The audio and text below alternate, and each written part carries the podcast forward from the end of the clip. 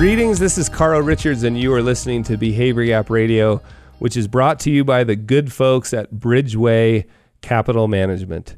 Check them out, bridgeway.com.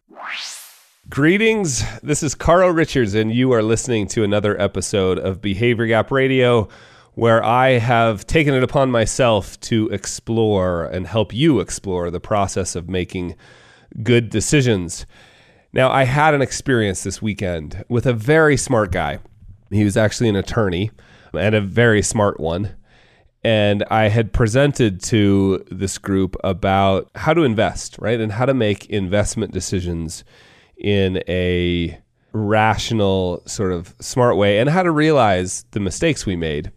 I'll give you the short version, which you already know, but the short version is right, you build a portfolio of low cost, super diversified investments that matches your goals, right? So the portfolio is built on purpose, designed specifically to sort of give you the greatest chance, the greatest probability of reaching your goals, right? Not somebody else's goals. So that's the short version. And then you hold on to it. I mean, the really short version would be you buy really great things and you hold on to them for a very long time. And so afterwards, this attorney came up to me and he was clearly sort of, I don't know if distraught is the right thing, but he was kind of worked up a little bit. And he's like, Is what you're saying basically to buy and hold? And I said, Well, yeah. And I, I had to clarify it's not to, I want to make sure you're clear about this. It's not to buy and hope, right? Like that would be smorgasbord of investments that you have no rational reason for buying and you just buy them and hope. And I don't want anybody to ever be confused between those two things buying and hope Buying and hoping is a bad idea. Buying and holding is a good idea. So I told him, made that distinction with him, and he says, "Yeah, yeah, yeah." But and I think this was I'm going to try and uh, recall exactly what he said, but he was kind of shifting around a little bit and said, "I just can't abide the idea that I just have to sit around and get the historical return of the market, which you know, seven to ten percent. I just can't do that. I just don't know that that's going to be enough." So this is an interesting dilemma, right? And I and I can totally relate. I mean, it's easy for us to poke fun at people who make statements like that, but I can relate, and I've seen this a lot. And so I walked him through sort of the decisions you have, right? Okay, so the alternatives are let's say that you have actually sat down and planned out and you've got a financial plan that won't work with, you know, the historical returns of the market. Well, you've got some expectation problems, right? You've got to kind of either earn and save more or lower your goals. Or I guess what he was saying was maybe there's this third alternative. I need to increase returns dramatically. So at that point, you have a couple options. If you really just can't deal with accepting the market return, you know, I just want to make one thing clear the market doesn't care, right? That you need whatever, 15% instead of 7 or 7 to 10. The market doesn't care. It's not going to suddenly generate more return just for you so you can meet your goals. So you've got a couple options. You can go outside the public markets and you can decide, okay, I'm going to go to an inefficient market, like maybe local real estate. I'm going to become a startup guy. I'm going to get involved in an accelerator, an incubator. I'm going to invest. I'm going to be a private equity person, or I'm going to I'm going to buy something where there's an inefficient market, and I've got the opportunity for what we refer to as asymmetrical returns. Right? Asymmetrical risk and return reward, right? Returns are skewed in my favor because I've got some skill at investing in those types of things. Well, yeah, the returns could certainly be far greater in the sort of non public markets, right? Areas like real estate, building a business, investing in businesses, being an angel investor, a startup investor. Like that's why you hear so much talk about that is the returns certainly could be greater. but the question you have to ask yourself is the returns can also be zero, right? There's massive risk. Now, how do you mitigate that risk?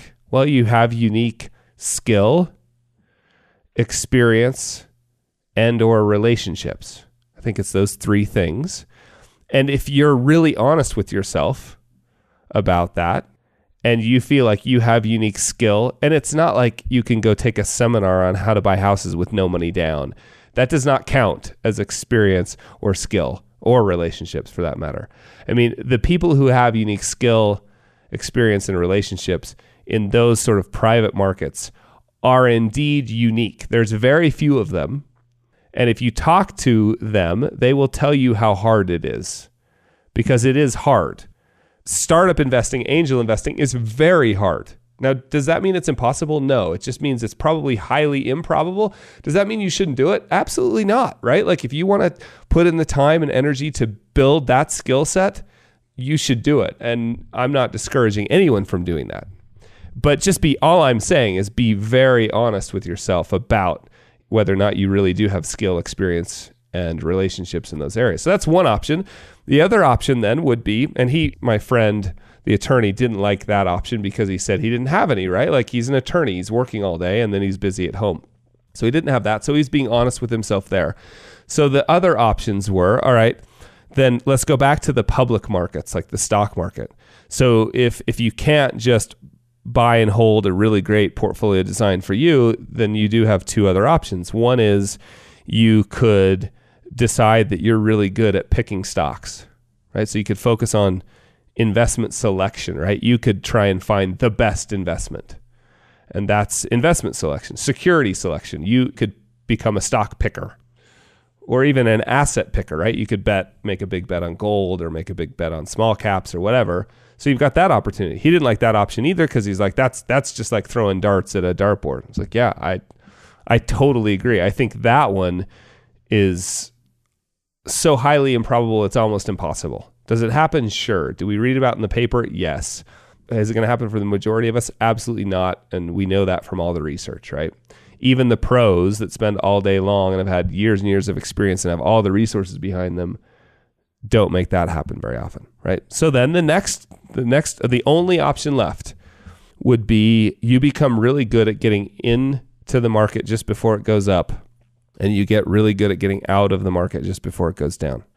That's called market timing, right? So to review, we've got go to outside the public markets, you know, sort of the private investments where you need unique skill, experience, and relationships. Or stay in the public markets and get really good at picking stocks, start your own hedge fund. or third, get really good at timing the market. None of those sound like good alternatives to me. I mean, I, of the three, I like the private market idea the best, but these other two, security selection, you know, becoming a stock picker or becoming a market timer, highly improbable that's going to work, right? Like, like they just don't ring a bell. And so we we did review that for a while. We reviewed like, is there any of these moving averages? Could you use forward-looking PE ratios? All of those different ideas that have come up and I've read about all of them and I often dig into them and think, "Oh wow, maybe we found the secret." And after a day or two, you realize it's just another rabbit hole that's not going to take you anywhere. So the best thing you can do is focus on these other things that you have control over. You know, in other words, build a portfolio on purpose, low cost, well diversified, matches your values and goals. Then stick with it. Then focus on these other things you have control over. Could you earn a little bit more? Could you save a little bit more? Could you find a job you love so that you could stay in it a little bit longer? Is there something you could do on the side? Can you adjust your expectations about what you need in quote unquote retirement? Could you change the idea of retirement to, you know what? I don't run into very many people that are happy sitting around for 20 years, right? Like most people find that to be incredibly, not only emotionally challenging, but also boring.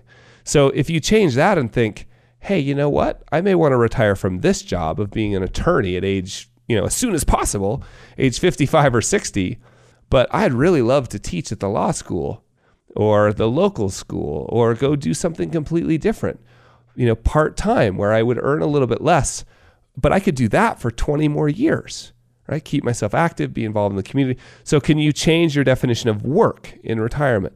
Those are things we have control over, right? So, that I think is much better to focus our attention on those things because these other ideas simply, I, I know how alluring they are and how badly we want them to be true.